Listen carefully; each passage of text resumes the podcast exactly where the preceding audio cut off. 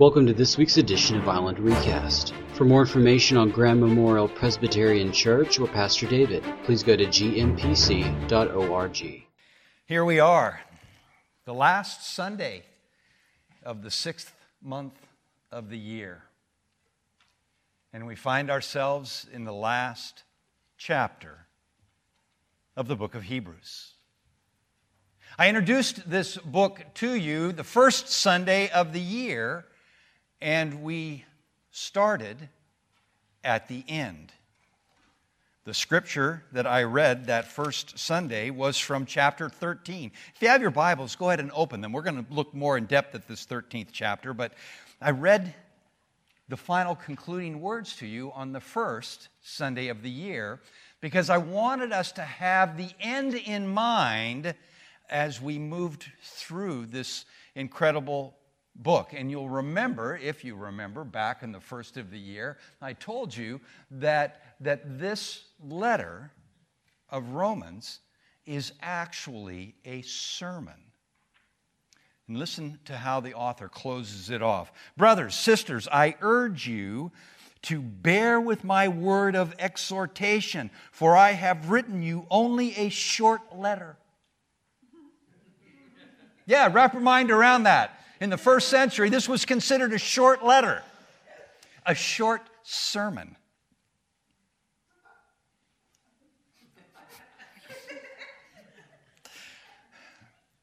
I want you to know that our brother Timothy has been released. If he arrives soon, I will come with him to see you. Greet all the leaders and all God's people. Those from Italy send you their greetings. Grace be with you all. Grace be with you all. And as we've worked our way through this book, we've talked about grace and how important it is for us not only to receive the lavish grace that God pours out upon us, but also to reach into that ocean of grace with as big a cup as we can find in order to share that grace with others. And again, mindful of Dallas Willard's great words Christians ought to burn through grace the way a jet burns through fuel. And that's not just dipping ourselves in those waters of grace, but it's being willing to just share that grace upon everyone we encounter. Whether they believe what we believe, whether they think what we think, whether they look like what we look like, it does not matter. Grace should carry the day. What a beautiful song. Norman has more talent than any one person ought to have. But what a great, what a great reminder to us. The, the, the, uh, the sermon title today, A Sacrifice of Praise.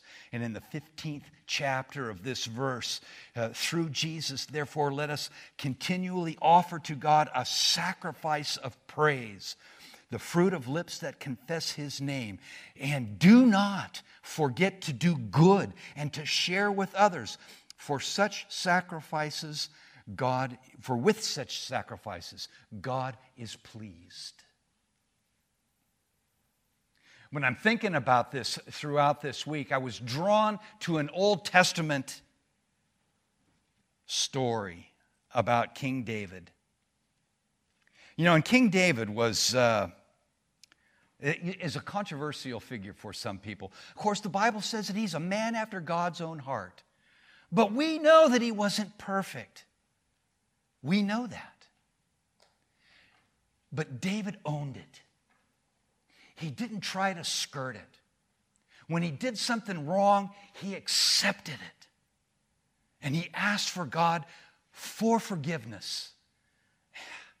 And we worship a God of forgiveness. And we can never afford to forget that.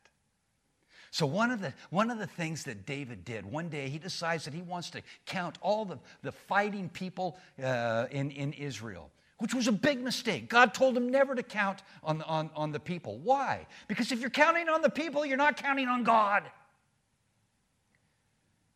And the, and the prophet warned him David, don't do this thing. He does it anyway. And the Lord is angry with him. And David realizes, he realizes what he has done.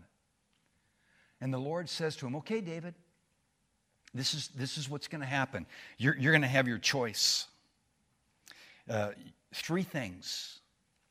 Uh, you can have three years of famine in the land, three years of being pursued by your enemy, or three, or uh, three months of being pursued by your enemy. Three years of famine, three months of being pursued by your enemy, or three days of pestilence. And David says, I don't want to fall into the hands of my enemy.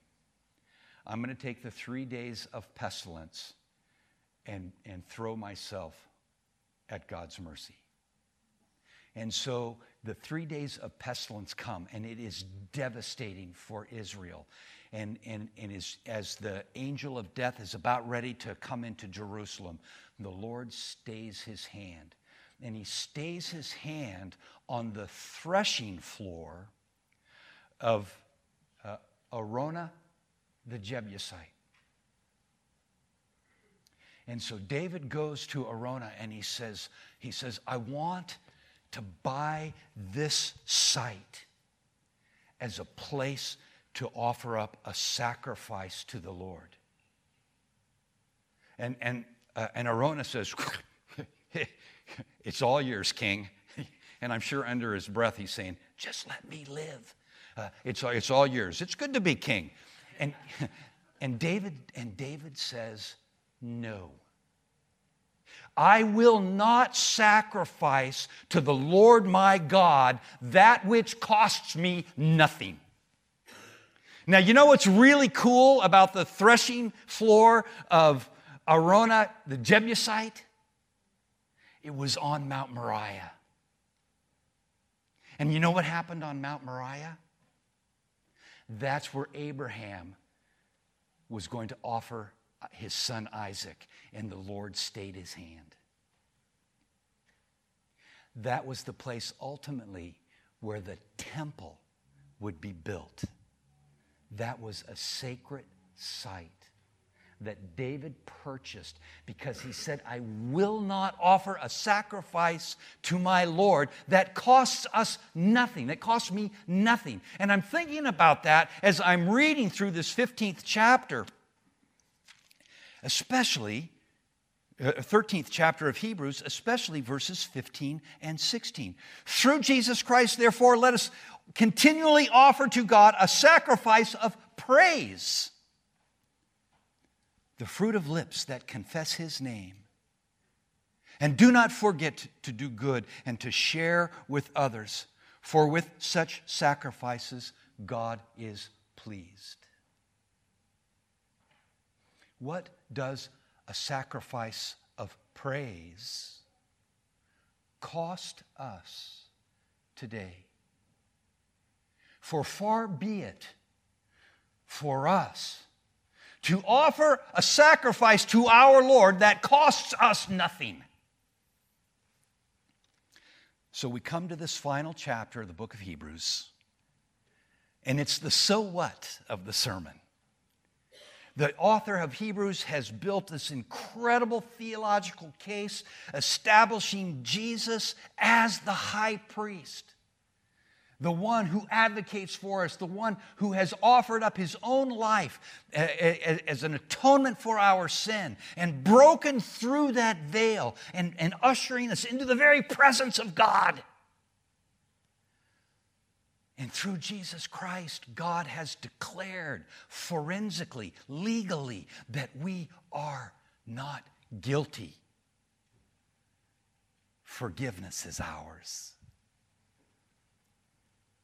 So, after building this case, we come to this final chapter, which is okay, so what do you do with your life? Listen to the word. Chapter 13, keep on loving each other as brothers and sisters. Number one, keep on loving each other as brothers and sisters. Do not forget to entertain strangers, for by doing so, some people have entertained angels without knowing it. Remember those in prison as if you were their fellow prisoners and those who are mistreated as if you yourselves were suffering. Marriage should be honored by all, the marriage bed kept pure, for God will judge the adulterer and all sexually immoral.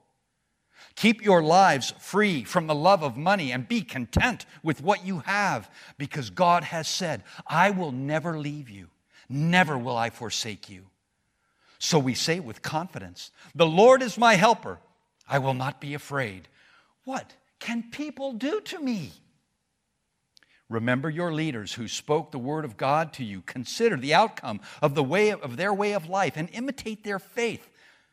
Jesus Christ is the same yesterday and today and forever. Do not be carried away by all kinds of strange teachings.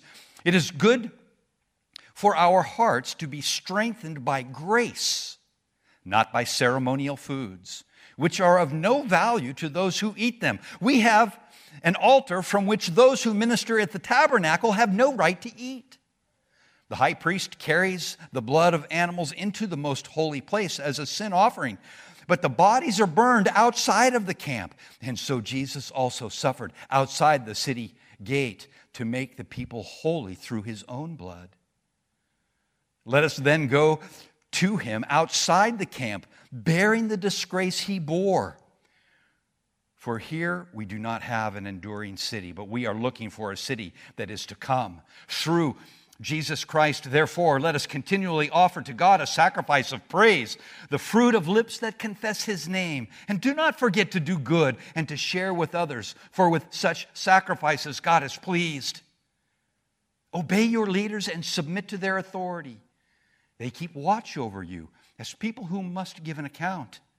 Obey them so that their work will be a joy, not a burden, for that would be of no advantage to you. Pray for us. We are sure that we have a clear conscience and desire to live honorably in every way. I particularly urge you to pray so that I may be restored to you soon. May the God of peace, who through the blood of the eternal covenant brought back from the dead our Lord Jesus, that great shepherd of sheep, equip you with everything good for doing his will, and may he work in us what is pleasing to him through Jesus Christ, to whom be glory forever and ever. Amen. Oh, brothers and sisters, I urge you to bear with my word of exhortation, for I have written you only a short letter. I want you to know that our brother Timothy has been released. If he arrives soon, I will come with him to see you. Greet all of your leaders and all God's people. Those from Italy send you their greetings. Grace be with you all. What a great way to conclude an incredible sermon that shares with us the insights and the depths of the all sufficiency of Christ's sacrifice on our behalf. But knowing that, knowing who Jesus is, knowing that he's higher than the angels, knowing that he's higher than Moses, knowing that he is higher than the high priest, so what? What difference does that make in our lives? As the great late Francis Schaeffer once asked, How then shall we live? How do we live our lives? What difference does it make? And the author of Hebrews says it ought to make a whole world of difference to you.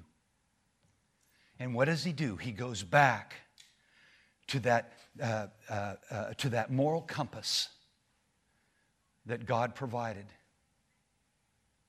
the Ten Commandments, the ethics of how we should live with one another.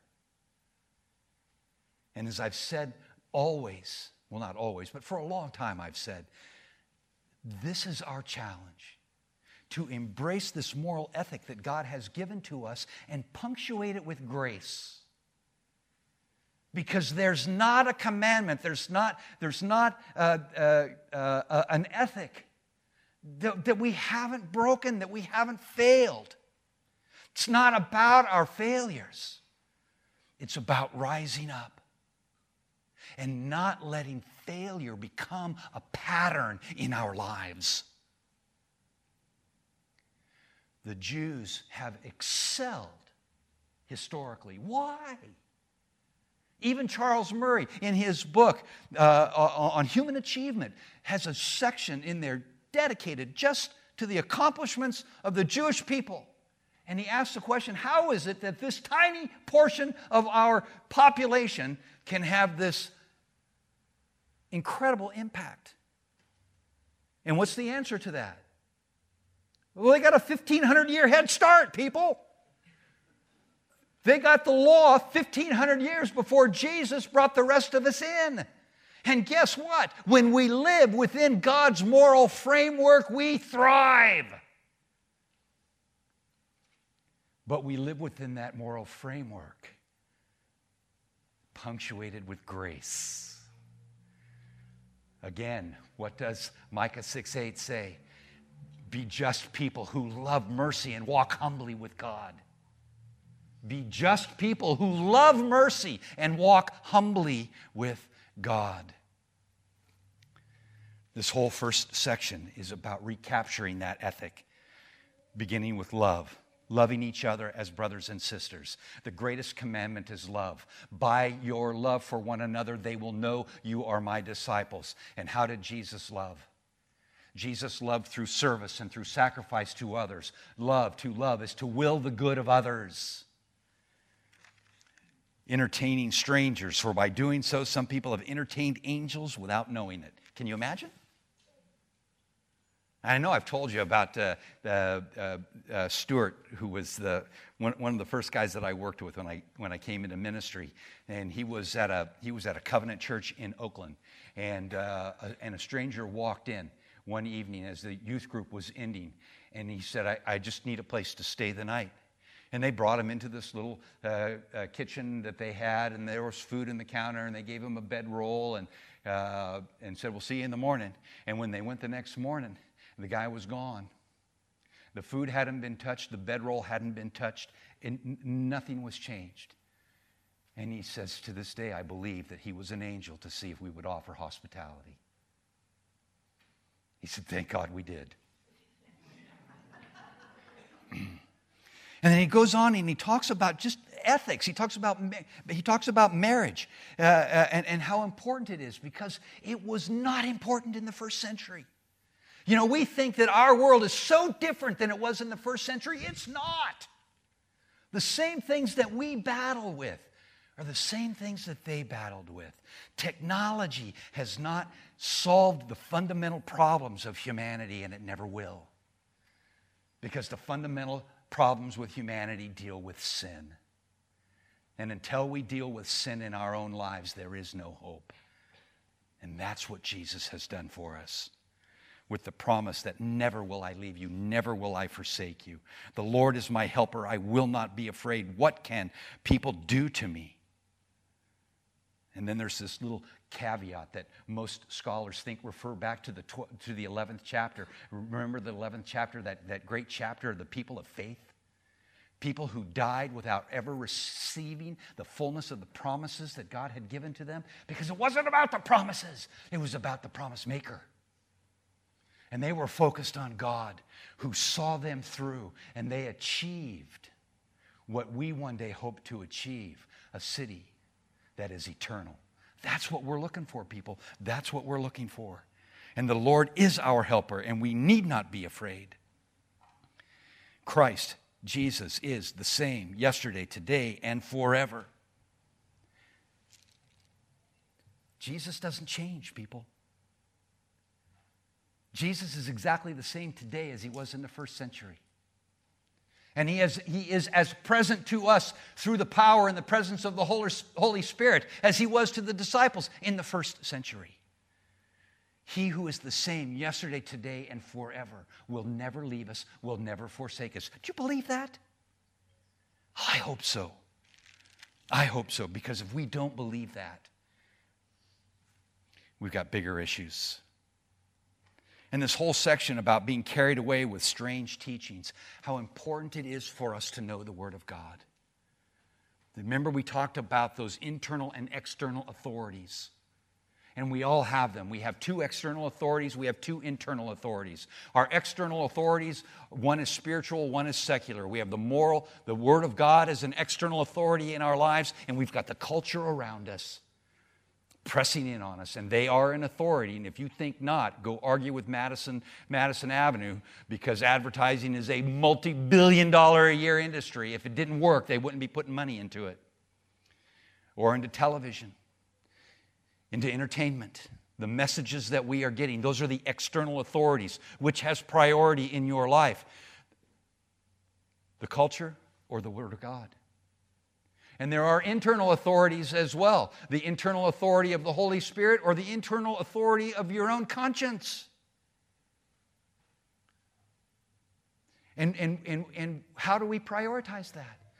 The person who says, Oh, I'm spiritual, but I'm not religious. And you say, what in the world does that mean? I'll tell you what it means. It means that they have put their own conscience as a higher authority in their lives than the Holy Spirit.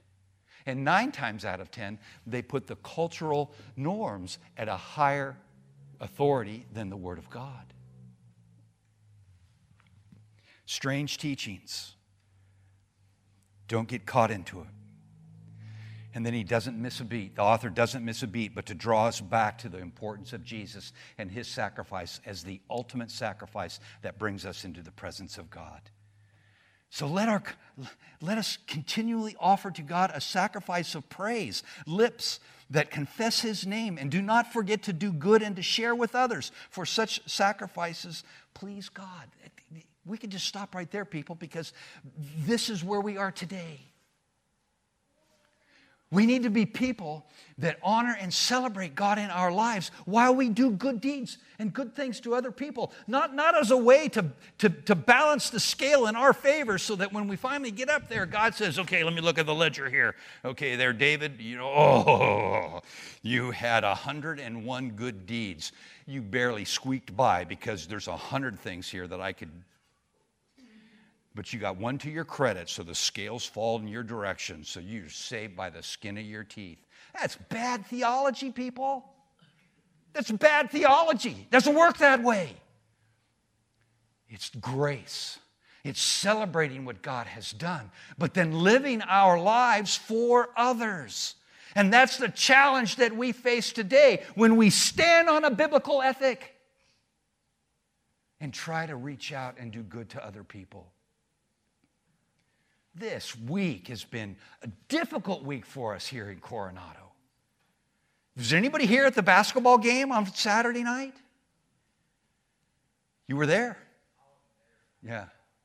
Yeah.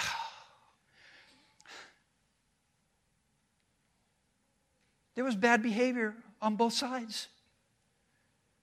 And you know who I blame? I blame the parents, not the students. I blame the coaches.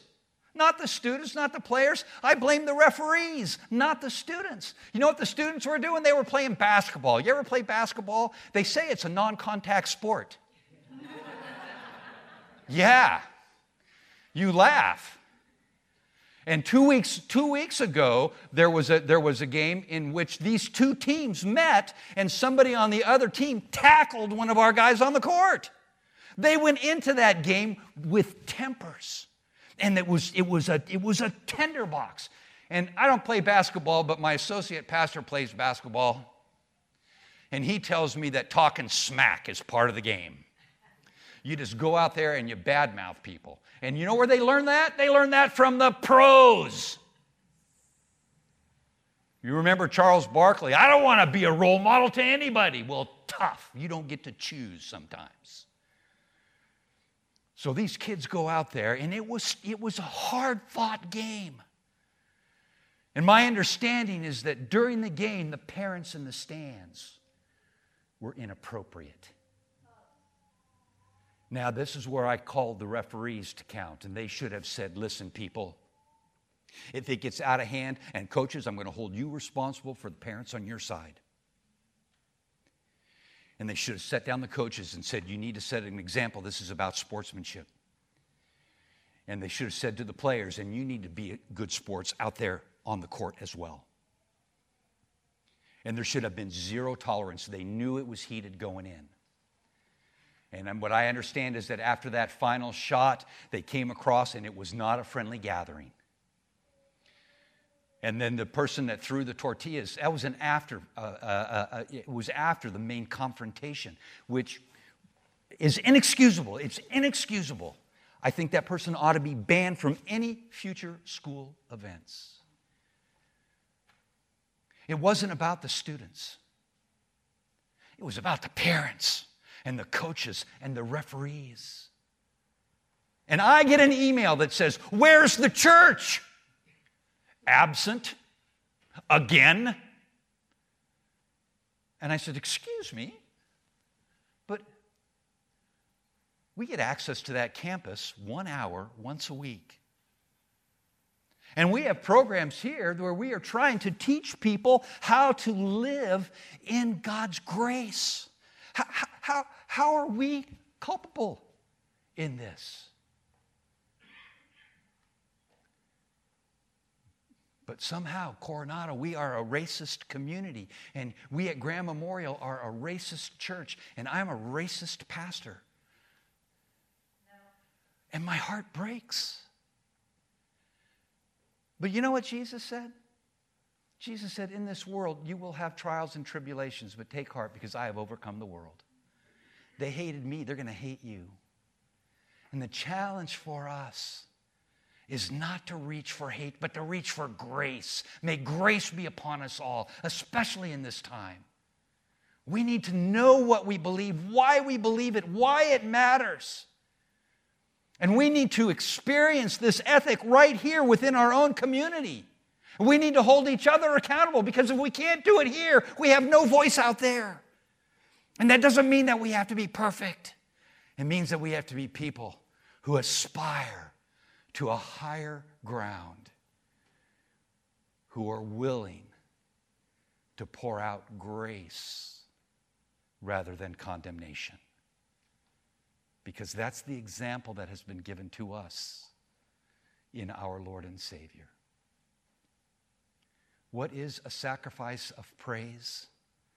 To honor Christ in all we do, not out of obligation, not out of duty, but out of gratitude for what has been given to us on the cross. Thank you for listening to Island Recast. For more information, please go to gmpc.org. The days are challenging, but our God is up to the challenge. Let Him fight the battles, and let us be people who are known by our love and by our grace and our mercy. And pray. May I ask you to pray. Pray for yourselves, pray for our community, pray for your pastors, pray for the teachers, pray for the students. And pray that the message of the gospel might be seen and heard by everyone we come into contact with.